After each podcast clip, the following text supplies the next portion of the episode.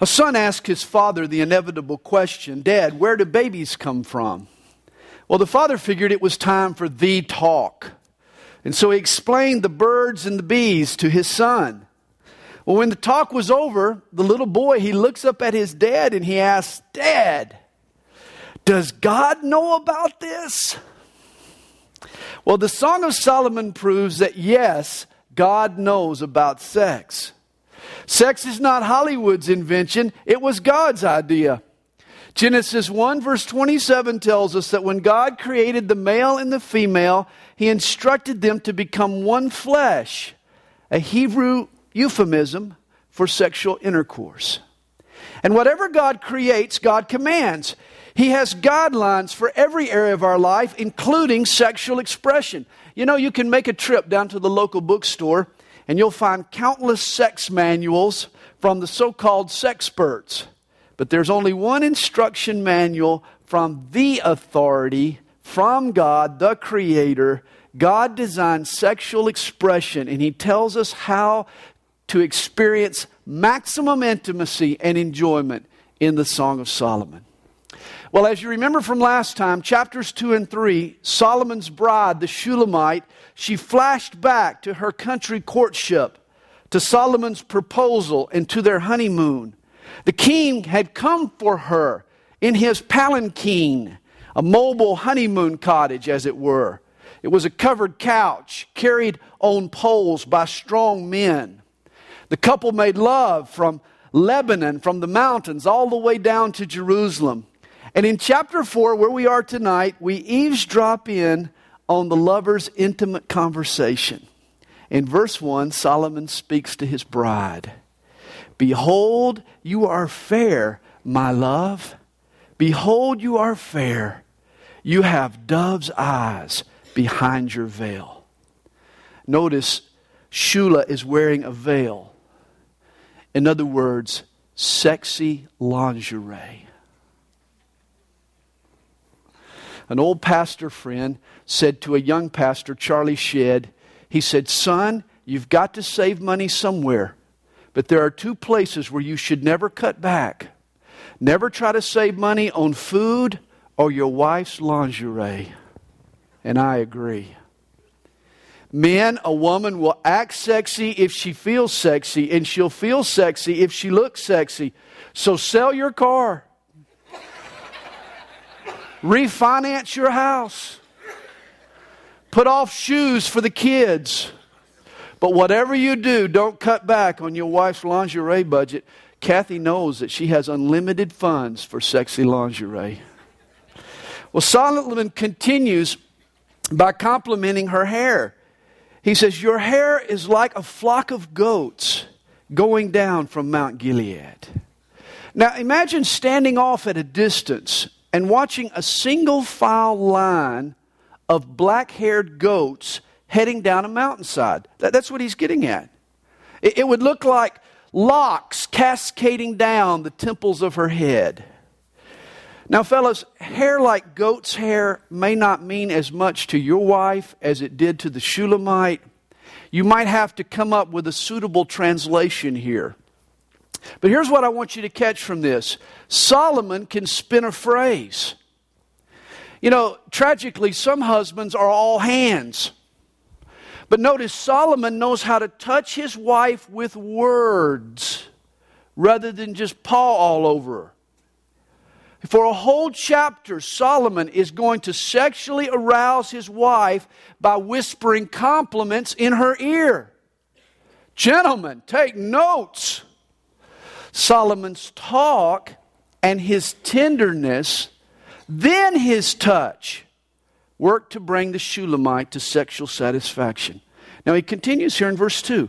He says, Your teeth are like a flock of shorn sheep which have come up from the washing, every one of which bears twins, and none is barren among them. Baby, you got beautiful teeth. You had a great orthodontist when you were a kid. Your lips are like a strand of scarlet, and your mouth is lovely. Now, notice you don't come up with this kind of imagery on the spur of the moment. At least most of us don't. I mean, obviously, here Solomon has given some time and some effort, some advanced thought and preparation to come up with this kind of wording. He says, Your temples behind your veil are like a piece of pomegranate. In a disarming and in a very gentle manner, Solomon here is moving in under the veil. Your neck is like the Tower of David, built for an armory on which hang a thousand bucklers, all shields of mighty men. Solomon compliments his wife on her jewelry. He compares her neck to a weapons depot. Baby, you got a lot of hardware. And notice, and notice, notice, men, Solomon is working his way down her body. Working his way down. Verse 5, he whispers, Your two breasts are like two fawns twins of a gazelle which feed among the lilies. Fawns are perky and youthful.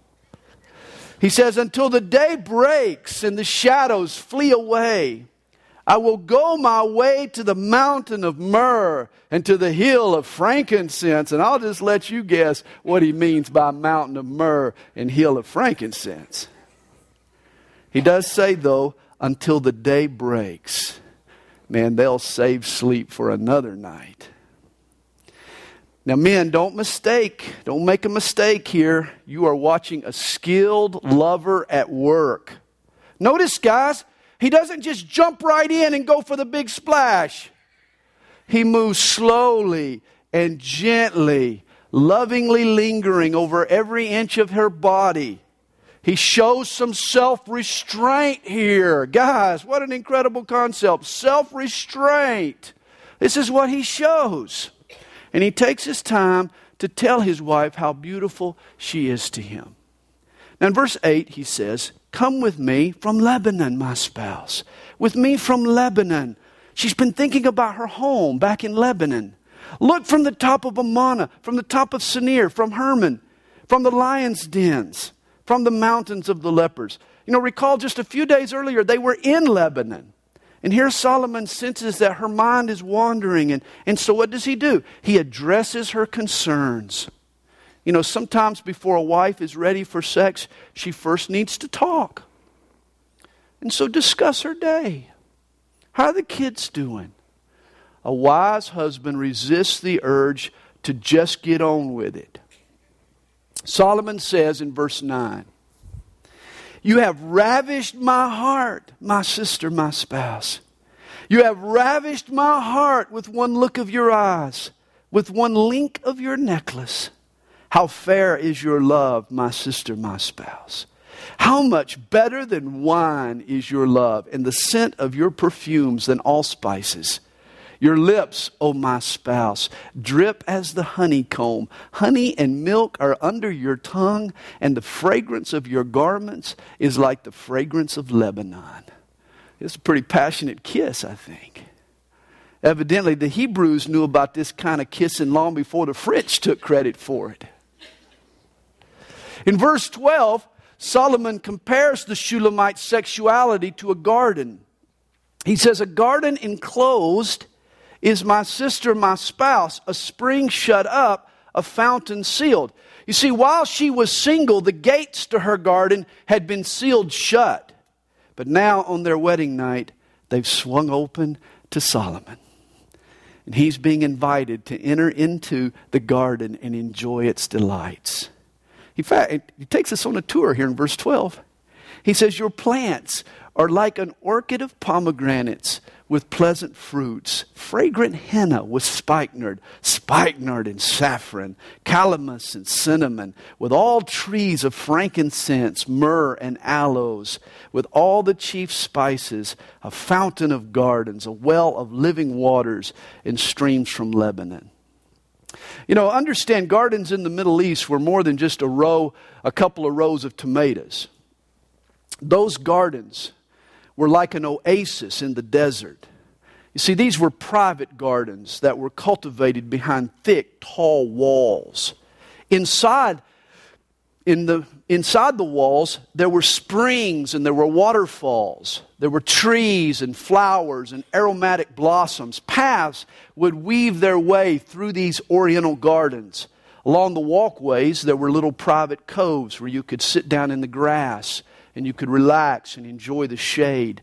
It, it was all a, a, an effort to take in the scents and the sights. These were places that were safe and exclusive and were for your enjoyment. And then, even on occasion, the desert winds would sort of blow through the garden and they would lift the scents above the walls and would make the garden enjoyable for those that were outside. Well, you see, prior to marriage, the Shulamite was a garden enclosed, the gates were barred. Before marriage, this garden was full of spices and sweets, but it was owned by the Shulamite alone. But on her wedding night, she invites Solomon to enter her garden. She even whispers to him in verse 16, she says, Awake, O north wind, and come, O south. Blow upon my garden that its spices may flow out. This is pretty sexy language. She's saying, Tonight, someone from outside the garden is going to enjoy its pleasures. You know, what a priceless, special gift to be able to give your spouse one day. I hope every single person desires to give this same special treasure to their future spouse. Make sure that your garden remains a garden enclosed. And then she adds, Let my beloved come to his garden and eat its pleasant fruits. Notice again, she's not just tolerating sex here, she's enticing. She's egging him on she wants him to arouse her passion and to bring her to satisfaction. Always remember the goal of sex is the mutual fulfillment of both partners. Husbands and wives should be givers, not just takers. The best sex is joint satisfaction. Now, chapter 5, verse 1 tells us how Solomon responded to her sexual advances. He says, I have come to my garden, my sister, my spouse. I have gathered my myrrh with my spice. I have eaten my honeycomb with my honey. I have drunk my wine with my milk. Obviously, he, he's accepted her invitation and his hunger has been quenched. Now, many Bible commentators believe that the next line is actually the voice of God putting his stamp of approval on the sex that has been shared between the marriage of Solomon and the Shulamite. The line reads Eat, O friends, drink, yes, drink deeply, O beloved ones. It's as if God is saying, Yes, come, this is good. Remember from the very beginning, God said that it was good. You know, honeymoons are wonderful times. Sadly, though, there comes a point when the bliss of the honeymoon ends and the duties of the married life begin. You know, here's a list of a few ways to identify when the honeymoon is over. The dog brings your slippers and your wife barks at you. The honeymoon is over. He finds out he married a big spender and she finds out she didn't. The honeymoon is over. She stops making a fuss over her husband and starts fussing with him. The honeymoon's over. The honeymoon's over when the bride goes from saying, I do, to saying, you'd better. Well, here in chapter 5, verse 2, we learn that the honeymoon is over for Shlomo and Shula. In fact, the Shulamite has a dream that warns her about some bad attitudes that are creeping into her relationship with Solomon. She says here in verse 2 I sleep but my heart is awake. In other words, I'm dreaming. This is a dream she has. It is the voice of my beloved. He knocks, saying, Open for me, my sister, my love, my dove, my perfect one. For my head is covered with dew, my locks with the drops of the night. Solomon is getting home late from work.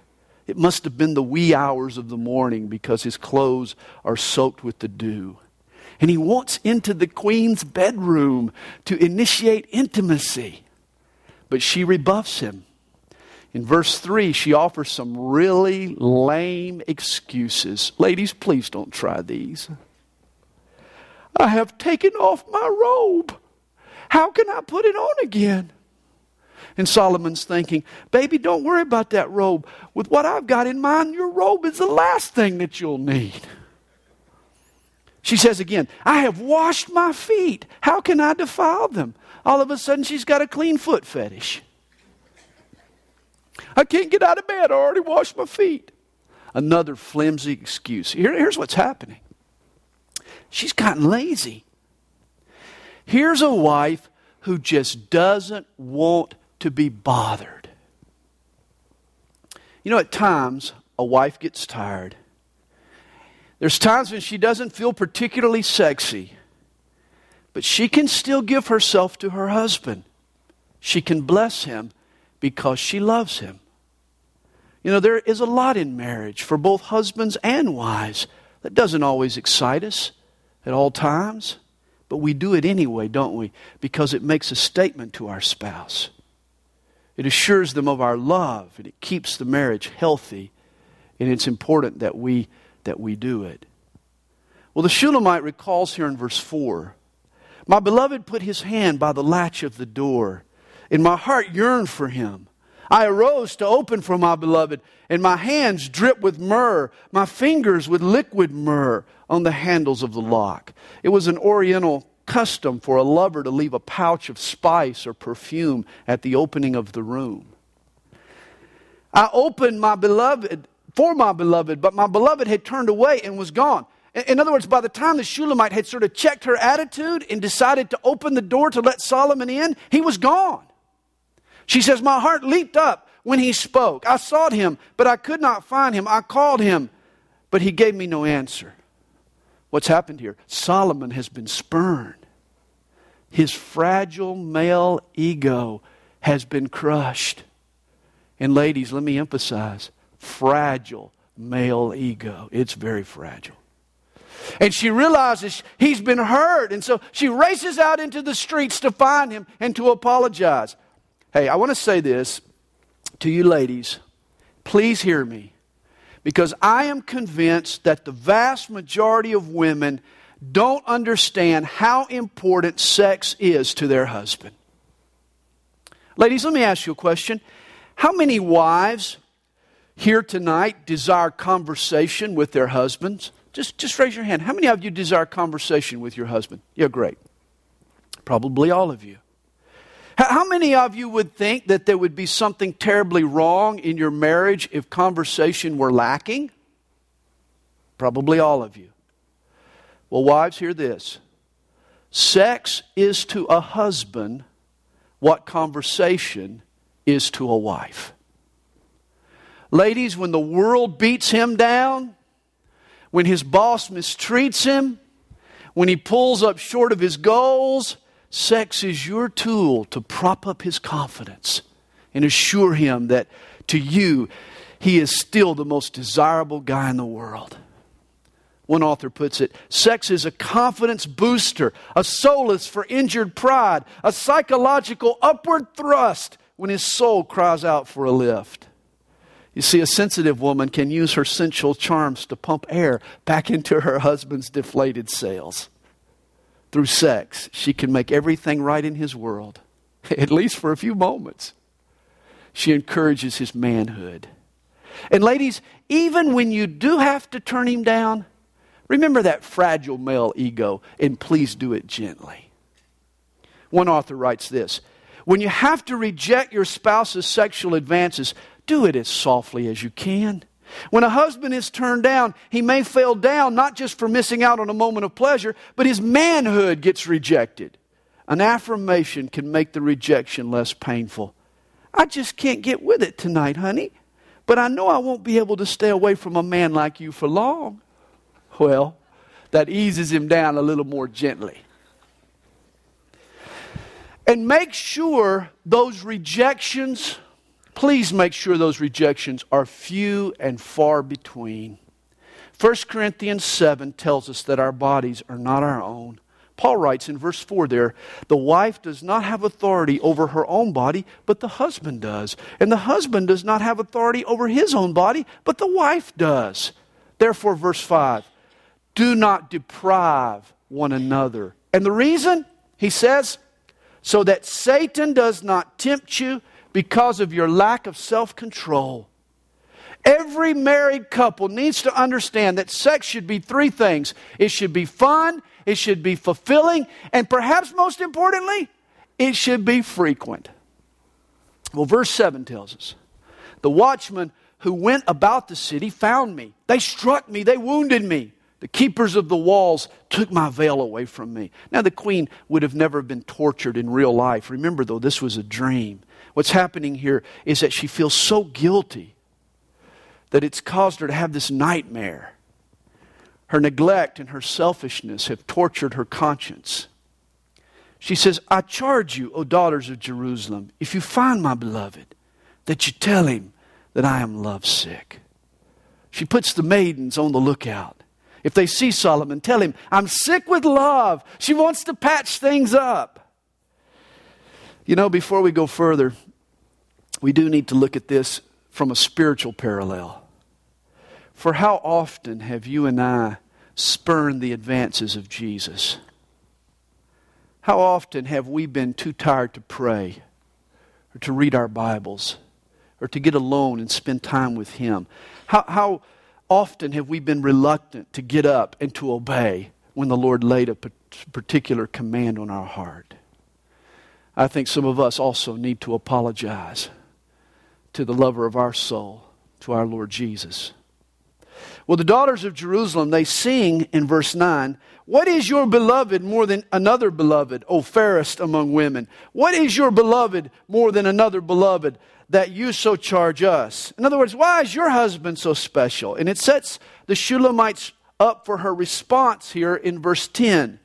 She says, My beloved is white and ruddy, chief among 10,000. This is why I love him so. This is why he's so special.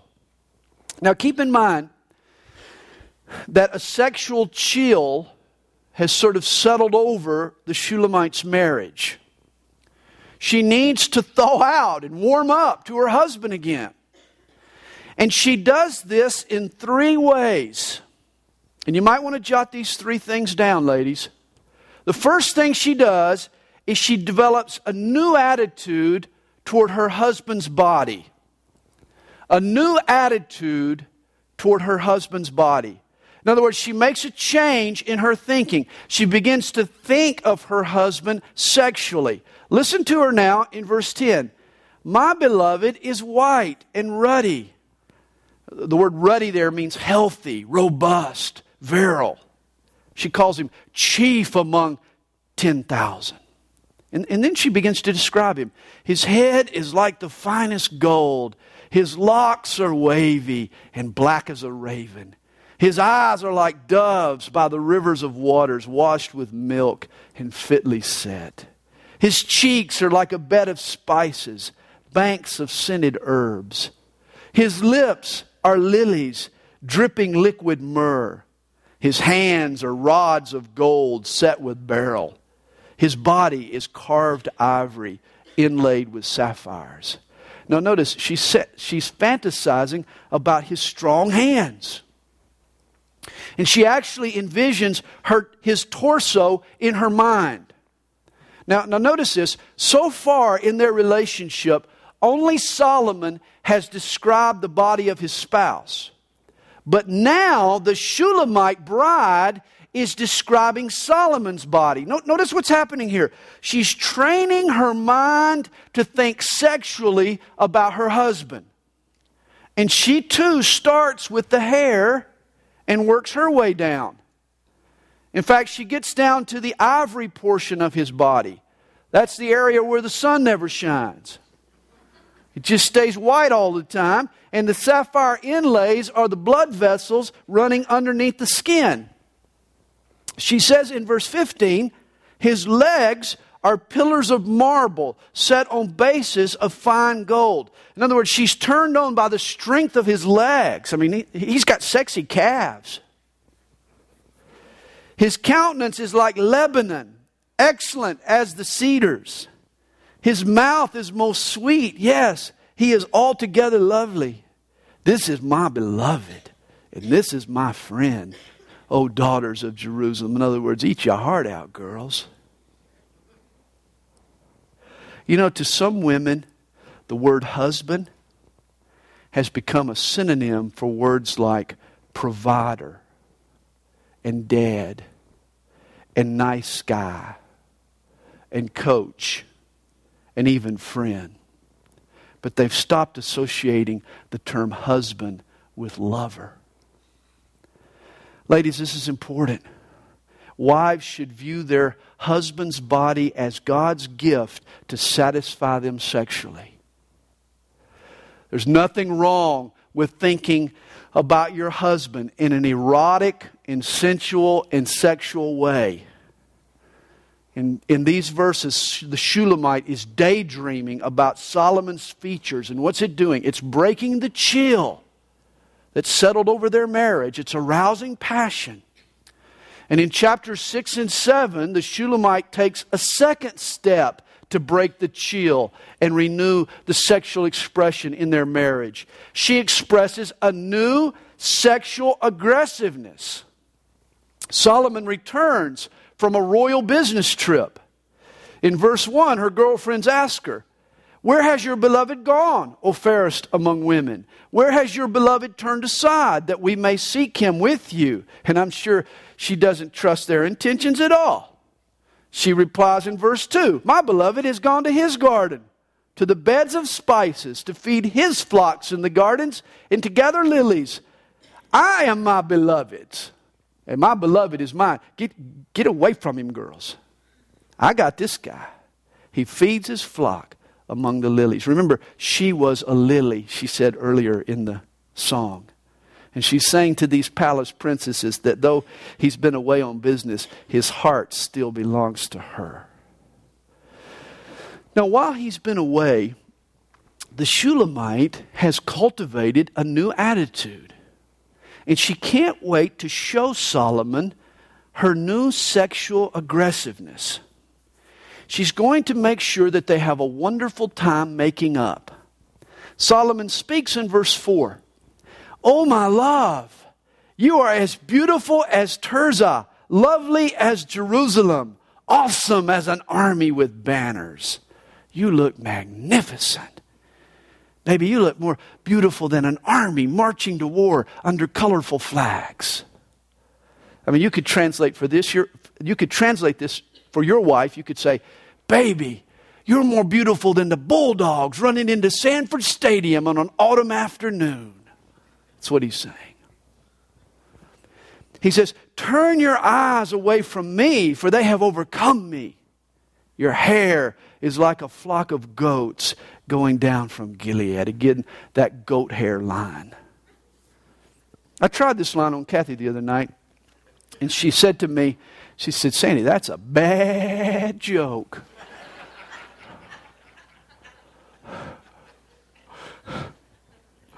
You really got my goat with that. Verse 6 Your teeth are like a flock of sheep which have come up from the washing. Every one bears twins, and none is barren among them. Like a piece of pomegranate are your temples behind your veil. Remember, this is exactly how Solomon addressed the Shulamite on their wedding night. Now, since then, she's spurned him, but he harbors no resentment. He's forgiven her. His feelings for her are the same as they've always been. Solomon's love for his bride was a forgiving, unconditional love. And men, this is the surest way for your wife to open up and, and to want to draw close to you, is if you show her that same kind of unconditional, unselfish love. And again, notice the parallel in our relationship with Jesus. How often have we spurned our Lord? And yet he forgives, doesn't he? He forgives. His love for us never changes. Jesus harbors no resentment toward us. His grace is truly amazing grace. And then in verse 8, Solomon mentions the size of his harem at this time. He says, There are 60 queens and 80 concubines and virgins without number. Now, obviously, God's preference was monogamous marriage. For at creation, God fashioned one man and one woman to live together for a lifetime. And yet, for a season, because of man's sin, God tolerated polygamy. Evidently, in Solomon's day, multiple wives and concubines were the Oriental custom for a king. Today, though, that tolerance is over. For with the forgiveness of Jesus and with the power of the Holy Spirit to change hearts, God now insists on monogamy.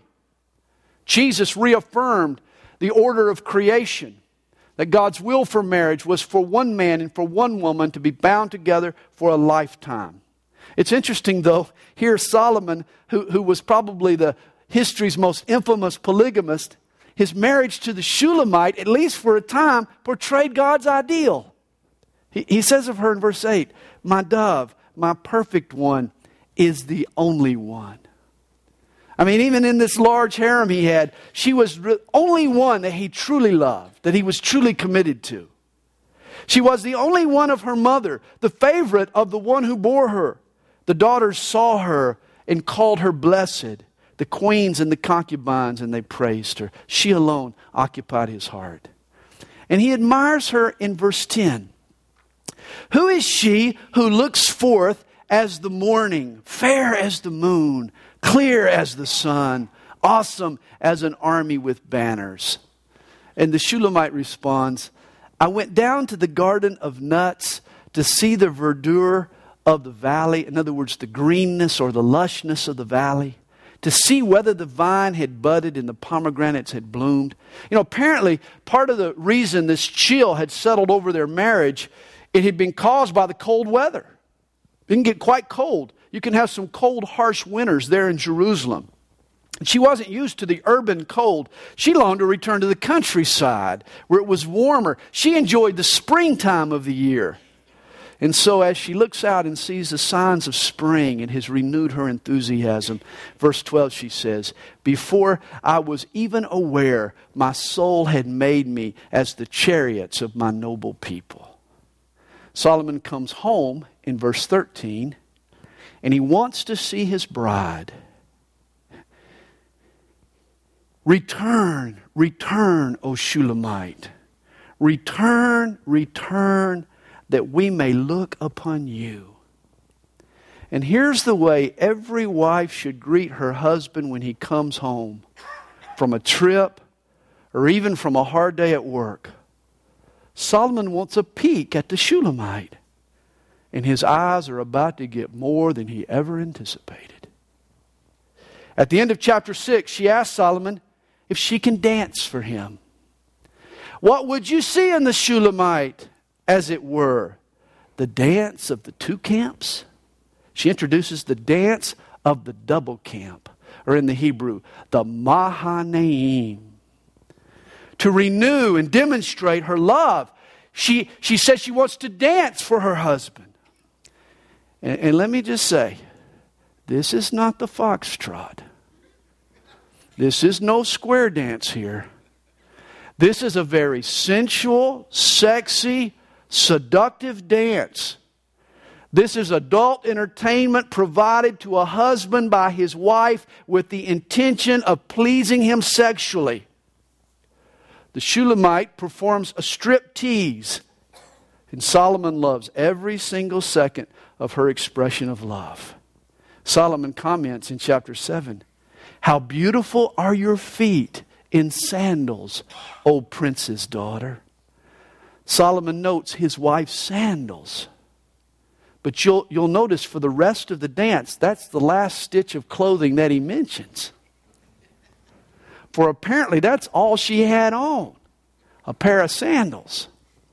He says, The curves of your thighs are like jewels, the work of the hands of a skillful workman. That phrase, curves of your thighs, it's best translated, the vibration of your hips. Hey, Shula understands that men are turned on by sight. And so she's providing Solomon with some visual stimulation. She's ditched whatever inhibition she's had, and she is definitely here being the initiator and being the aggressor. Notice verse 2 Your navel is a rounded goblet, it lacks no blended beverage. Apparently, while Solomon had been on this business trip, the Shulamite must have taken some belly dancing lessons. Because here her navel is gyrating like a blender. He says, Your waist is a heap of wheat set about with lily. Hey, I'm just reading this, okay? I'm not, I didn't write it. God wrote this. I didn't write this. He's, he says, Your waist is a heap of wheat set about with lilies. You know, a bundle of wheat gets tied in the middle and it forms this hourglass shape. You know, while she's dancing, Solomon's getting a good look at her body and he's complimenting her figure. Then, verse 3 Your two breasts are like two fawns, twins of a gazelle. Your neck is like an ivory tower your eyes like the pools of Heshbon by the gate of Bath Rabbim. Your nose is like the tower of Lebanon, which looks toward Damascus. And with all due respect for Solomon, men, when your wife dances like this for you, I would please stay away from the nose compliments. For my wife, the nose comparisons would slow down the gyrations.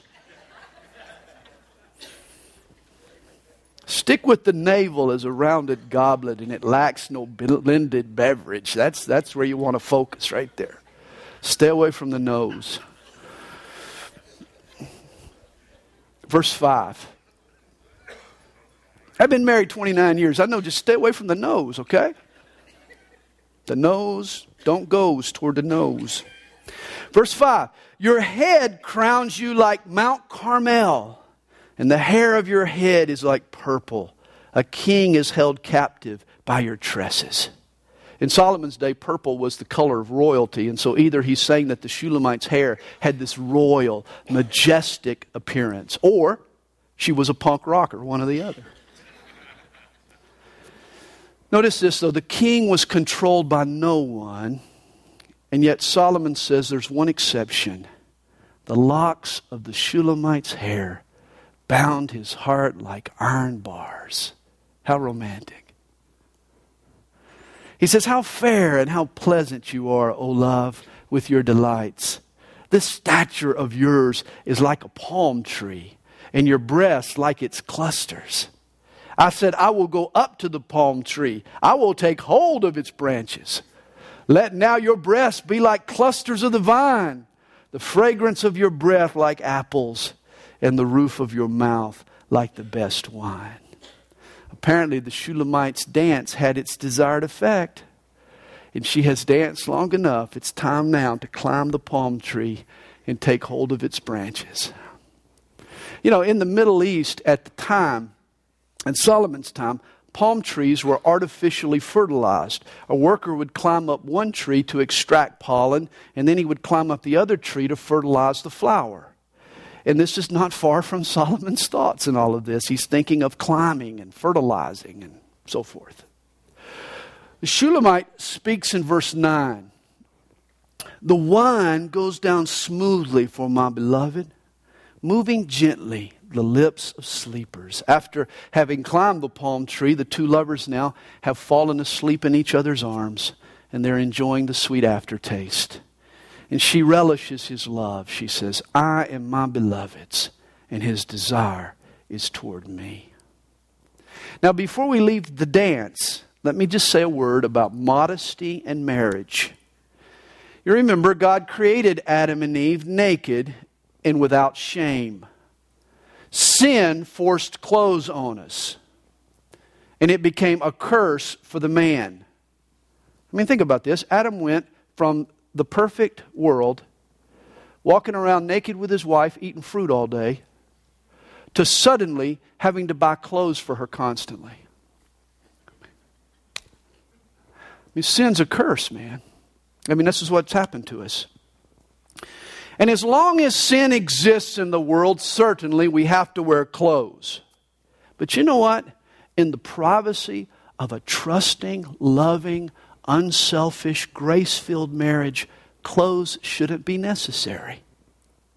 The Song of Solomon teaches that God wholeheartedly approves of nudity between a husband and his wife. Ladies, like the Shulamite, some of you can break the chill on your marriage by expressing a new aggressiveness toward your husband. I want you to think about this. When you initiate sex, when you greet him from work wearing nothing but your sandals, You cannot imagine the thrill you provide the old boy. Listen, ladies, what a dozen red roses does for you, what a surprise weekend away, what a new diamond ring would do for you, the dance of the Mahanaim would do for him. I guarantee it. Now, here's the fear that some wives possess, and I want to deal with this fear. Here's what you're thinking, some of you ladies. Man, if I show too much interest toward my husband, he's going to become more obsessed with sex than he already is. But understand, that is seldom true. Question When are you most obsessed with food? When are you most obsessed with food? When you're on a diet. Go on a diet. Have somebody tell you that you can't eat. And see how obsessed with food you get. Your obsession with food dissipates when you know you can eat all of the goodies that you want. And the same is true for your husband's sexual appetites. Ladies, take the old boy off the diet and he'll settle into a frequency that's comfortable for you both. Well, the Shulamite takes one more step to break the chill on her sex life. Notice, third, she seeks out a new atmosphere for intimacy with her husband. She invites him in verse 11. Come, my beloved, let us go forth to the field. Let us lodge in the villages. Let us get up early to the vineyards. Let us see if the vine has budded, whether the grape blossoms are open and the pomegranates are in bloom. There I will give you my love. She wants to take a vacation. Hey, hey, Solomon, let's return to the countryside where we first met, where we had our courtship. Let, let's enjoy the fertility of the springtime. There we'll rendezvous in a new venue, and it'll spark a passion. She promises him in verse 13 the mandrakes give off a fragrance. Mandrakes were flowers that were thought to be aphrodisiacs. And at our gates are pleasant fruits, all manner, new and old, which I have laid up for you, my beloved. In other words, a change of scenery will promote new exploration. Oh, they'll do what they've always enjoyed, but the Shulamite has some new ideas up her sleeves. She says, let's try both new and old. Well, you know, a little variety never hurts. Never hurts to spice up your sex life, to maybe try something a little different. A change of environment, just mixing up the routine. Oh, oh my. I, I'll even say it, maybe a change of position. A lot of these kinds of things can light a new spark. Don't be afraid to try new and old. Chapter 8, we're rolling. Oh, that you were like my brother who nursed at my mother's breast. Like the Shulamite, her brother was a country kid. And she knows King Solomon is more at home in the city, but if he'll just venture to the country, she'll make sure it's worth his while. If I should find you outside, I would kiss you. I would not be despised. I would lead you and bring you into the house of my mother, she who used to instruct me. I would cause you to drink of spiced wine, of the juice of my pomegranate. Come on, Solomon, let's go to the country. There are pleasures awaiting you there. Now, apparently, she didn't have to twist her husband's arm. Solomon was all for it. In fact, he called the travel agent that very night. And in verse 3, he's now on vacation. He says, His left hand she says, His left hand is under my head, and his right hand embraces me. Evidently, the moment they arrived, they headed straight for the hotel room. I charge you, O daughters of Jerusalem, do not stir up nor awaken love until it pleases.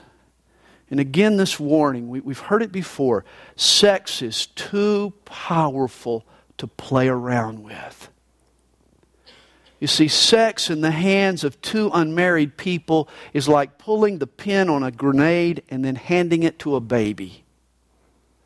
He's saying, don't even stir up sexual passion until you're married. Sex is a fire. In the fireplace of marriage, it warms the whole house. But outside the fireplace, it can be destructive. And there's a lot that it can burn down. Let me suggest, too, that this idea of a getaway to renew your love also applies to our relationship with God. You remember, on occasion, even Jesus would go up to the mountaintop to pray and to hear from his Father in heaven. I know one of the best ways for me to refocus spiritually and, and to just to sort of break the chill on my relationship with the Lord is, is to go away for, for a few hours or a few days, just to get alone with the Lord, just me and Him, just to spend some time with the Lord in, in a fresh place and in a fresh time. A holy getaway is also a great way for us to renew our relationship with Jesus. And then in verse 5, a relative sees the Shulamite. And at first, he doesn't recognize her. In fact, the last time he saw her, she was a shepherd girl. Now she's queen of Israel. Who is this coming up from the wilderness, leaning upon her beloved? I awakened you under the apple tree. There your mother brought you forth. There she who bore you brought you forth. Once he recognizes her, he recalls the day that she was born. Apparently, her mom delivered her under an apple tree. I mean, in the Shulamite's case, it was true. The apple doesn't fall far from the tree. And in essence, he's saying to the Shulamite, Man, I knew you when you were nothing, when you were just a little kid. She's giddy with love. She's the queen. And this comment, I'm sure, kept her humble. In verse 6, the Shulamite says to Solomon, Set me as a seal upon your heart, as a seal upon your arm, for love is as strong as death, jealousy as cruel as the grave. Its flames are flames of fire, a most vehement flame. And then verse 7 packs a powerful message. Many waters cannot quench love, nor can the floods drown it. You know, Solomon and the Shulamite may have had a marriage made in heaven, but marriages, even marriages made in heaven, have to be lived out on earth. They had problems. All couples have problems. Every marriage has some rough waters to navigate, and yet real love endures. As 1 Corinthians 13, verse 8 puts it, love never fails. We're told if a man would give, if a man would give for love all the wealth of his house, it would be utterly despised. In other words, all of the world's riches are not as valuable as love. A lot of rich people got a lot of things, but don't have love. Ask them if this is true. They'll agree. All the world's riches are not as valuable as love. In verse 8, the Shulamite, her brothers speak. This is interesting. They say, We have a little sister, and she has no breasts. What shall we do for our sister in the day when she is spoken for? Now, this could be a flashback to their days growing up together. As a little girl, the Shulamite had yet to flower into a woman. And they had wondered, the brothers had wondered, who would want their sister? They, they could have never imagined that one day she would be queen. But they say, if she is a wall, we will build upon her a battlement of silver. And if she is a door, we will enclose her with boards of cedar. Now, her brothers apparently were her guardians, and they were committed to help her navigate courtship whether she was a wall and lacked a shapely figure, or a door and had suitors knocking all the time, her brothers were going to help her find the right man. Natalie had that same blessing. Her brothers ran off many, many of those guys we didn't approve of. It was a good thing to have some brothers around. She chimes in, verse 10 I am a wall, and my breasts like towers. Then I became in his eyes as one who found peace. The Shulamite grew up, and she became a gorgeous young woman, able to attract the attention of a king. Now, Solomon had a vineyard at Baal Hamon. He leased the vineyard to keepers. Everyone was to bring for its fruit a thousand silver coins. My own vineyard is before me. You, O Solomon, may have a thousand and those who tend its fruit 200. King Solomon owned vineyards that he would lease out to the locals. The Shulamite sees herself as a very valuable vineyard. Her siblings have been tending her for Solomon. They've been keeping her and preparing her for her husband. Now it's Solomon's turn to pay the bridal price to her brothers. Just like the leasees would pay Solomon for the vineyard, now it's, it's Solomon's turn to pay the Shulamite's brothers the bridal price that um, they owe for, for the Shulamite. And, and apparently 200 shekels was the price. Now Solomon responds You who dwell in the gardens, the companions listen for your voice. Let me hear it. In other words, since returning home there to Lebanon, the Shulamite had seen relatives and old friends, and she'd been going about and talking to everybody. But it's time for Solomon to hear her voice. These two lovebirds are on their second honeymoon. And the book closes with them at it again, man enjoying sexual intimacy. She invites him to climb her mountain. Make haste, my beloved, and be like a gazelle or a young stag on the mountains of spices. The Song of Solomon. Sex as it should be. Read it, apply it, model it in your marriage.